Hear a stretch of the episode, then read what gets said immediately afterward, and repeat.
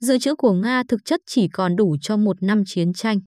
Nguồn Nguyễn Xuân Hoài dịch từ nguồn tiếng Đức đăng trên Nhật báo Thế giới ngày 15 tháng 10 năm 2022. Bản quyền thuộc về dự án nghiên cứu quốc tế.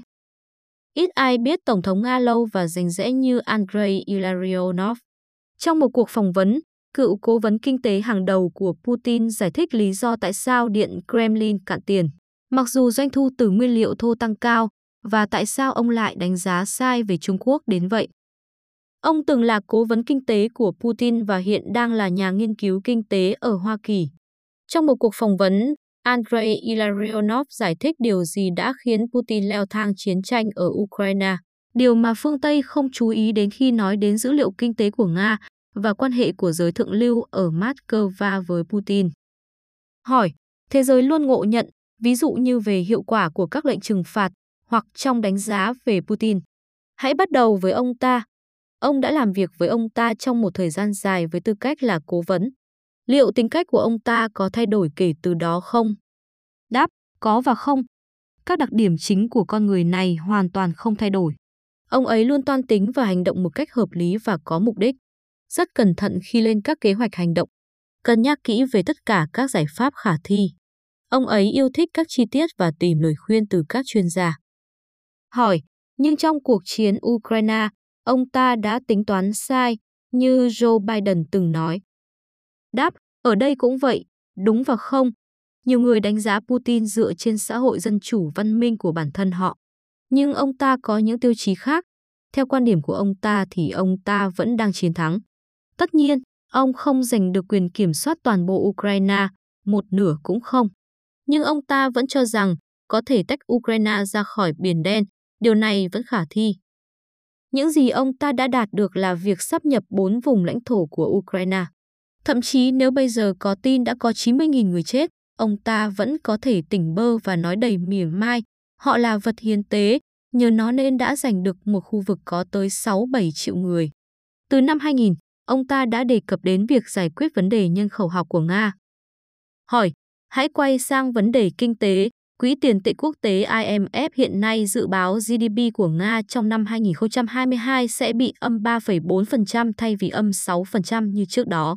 Và cho năm 2023 sẽ âm 2,3% thay vì 3,5%. Người ta đã sai ở đâu trong việc đánh giá tiêu cực từ trước đến nay, có phải vì đã dựa vào các chỉ số sai? Đáp, anh hỏi câu này rất chuẩn. Bởi vì mọi người thích nói Putin đã sai, nhưng không ai muốn thừa nhận sai lầm của chính mình hầu hết mọi người đều đánh giá sai. Sai lớn nhất là đánh giá quá cao sự hội nhập của Nga vào nền kinh tế thế giới. Sự hội nhập này chỉ một chiều, tập trung vào cung cấp dầu mỏ và khí đốt. Vì giá dầu cao kể từ đầu cuộc chiến, Nga đã có thu nhập ít nhất cũng ngang như trước đây. Vì vậy, mọi thứ đang diễn ra khá bình thường ở Nga. Nhưng có một thảm họa đang rình rập mà Putin đã biết nhưng không muốn đề cập đến vì nó nguy hiểm cho ông ấy. Và điều này ngay cả ở phương Tây, hầu như không ai nhìn thấy hoặc biết đến. Hỏi, đó là gì? Đáp, tình trạng dự trữ vàng và ngoại hối. Tại đây, một thảm họa đang diễn ra đối với Putin, nó đang diễn tiến rất phức tạp. Dự trữ đã chính thức giảm 16% trong 7 tháng rưỡi của cuộc chiến.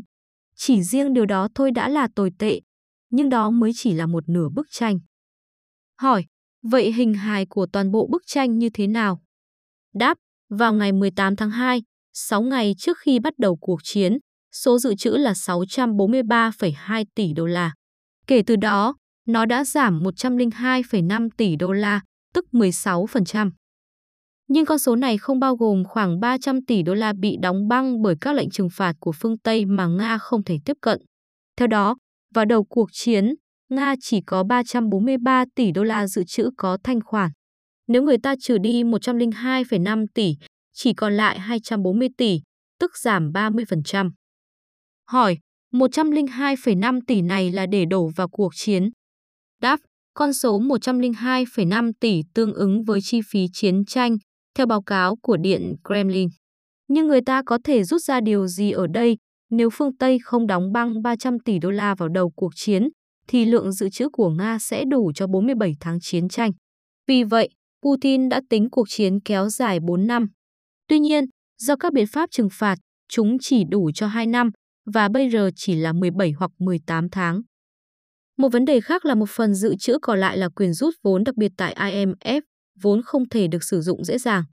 Và 130 tỷ đô la, hơn một nửa, được đầu tư vào vàng, việc sử dụng chúng cũng bị tác động bởi các lệnh trừng phạt, vì vậy việc bán vàng sẽ rất khó khăn và chỉ có thể bán được với giá rẻ. Nói tóm lại, trên thực tế, lượng dự trữ chỉ đủ cho già một năm thôi.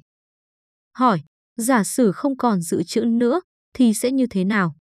Đáp, nếu ngân hàng trung ương không thể cung cấp đô la cho những người muốn đổi đồng giúp lấy đô la, thì đó sẽ là một thảm họa tiền tệ và một cuộc rút tiền ngân hàng ồ ạt có thể xảy ra.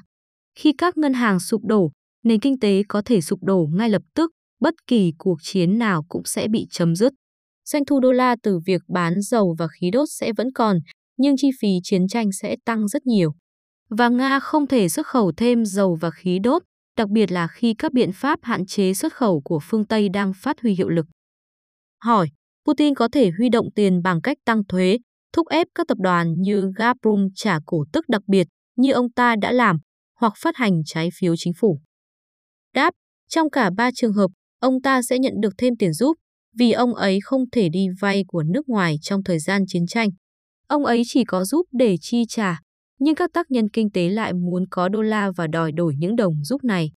Putin sẽ cần nhiều đô la hơn, không chỉ để mua hàng hóa trên thế giới hoặc trả tiền cho các nhà ngoại giao của ông ta ở nước ngoài, mà còn để giữ sự cân bằng giữa đồng rúp và đô la trong nước. Nếu không, có nguy cơ xảy ra tình trạng đồng rúp mất giá, lạm phát và rút tiền ổ ạt được mô tả ở trên. Theo đó, nhu cầu đối với đô la Mỹ tăng sẽ làm đồng rúp mất giá hơn nữa. Và điều đó cuối cùng có thể dẫn đến một thảm họa chính trị. Putin đang lo sợ trước điều này, và đó là viễn cảnh kinh dị đang đến gần.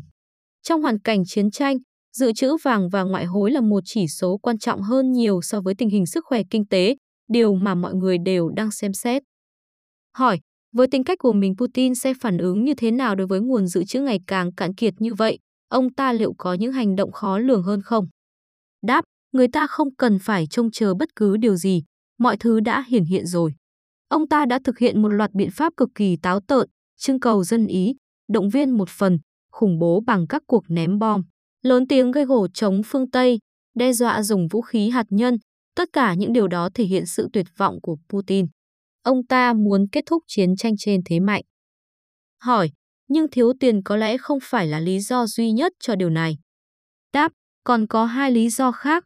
Một là việc nhận ra rằng cuộc chiến tranh tiêu hao mà ông ta tiến hành từ cuối tháng 3 đến cuối tháng 8 không chỉ không khả thi về mặt tài chính về lâu dài, mà các tổn thất về vũ khí, khí tài cũng tăng vọt.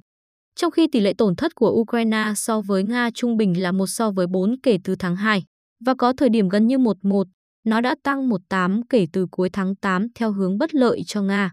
Và điều này bất chấp thực tế là dân số Nga đông gấp 4 lần dân số Ukraine. Hỏi, và nguyên nhân thứ hai để Nga phải ngừng cuộc chiến tiêu hao là gì? Đáp, thái độ của Trung Quốc. Hồi tháng 2, Putin đã có thể ký kết quan hệ đối tác chiến lược toàn diện với Trung Quốc. Ông ta đã xây dựng mọi thứ trên cơ sở này. Phải nói rằng nếu Trung Quốc thực sự giúp đỡ, thì số phận của Ukraine đã an bài. Nhưng Trung Quốc đã không làm điều đó, mặc dù hàng tháng Putin đều cử sứ giả của mình tới Bắc Kinh chầu trực.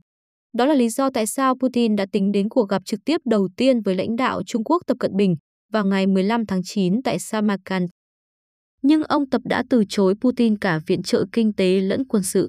Và giờ đây, Trung Quốc cũng đang xa lánh về mặt ngoại giao với Nga.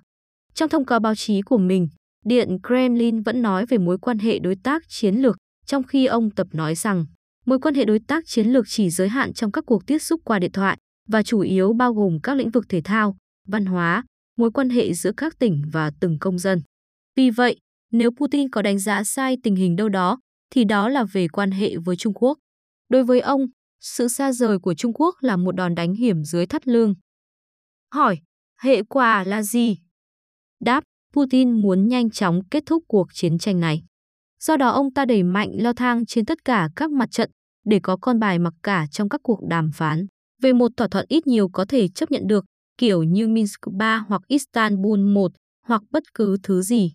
Ông ta đang tăng cường hù dọa Ukraine châu Âu và Mỹ để buộc các nước này tham gia thương lượng và đi đến một thỏa thuận Và bạn đã thấy những phản ứng ở phương Tây, bắt đầu từ giáo hoàng đến Elon Musk hoặc Oban, những người đang thúc đẩy một thỏa thuận hòa bình. Joe Biden cũng đang lừa Putin bằng cách nói về một ngày tận thế sắp xảy ra. Chỉ có Thủ tướng Anh Truss cho biết tên lửa hạt nhân sẽ được đáp trả bằng tên lửa hạt nhân. Đây là cách mà đáng ra cả tập thể phương Tây phải phản ứng. Putin muốn có một cuộc gặp với Biden vì cuối cùng ông ấy là người quan trọng nhất ở phương Tây.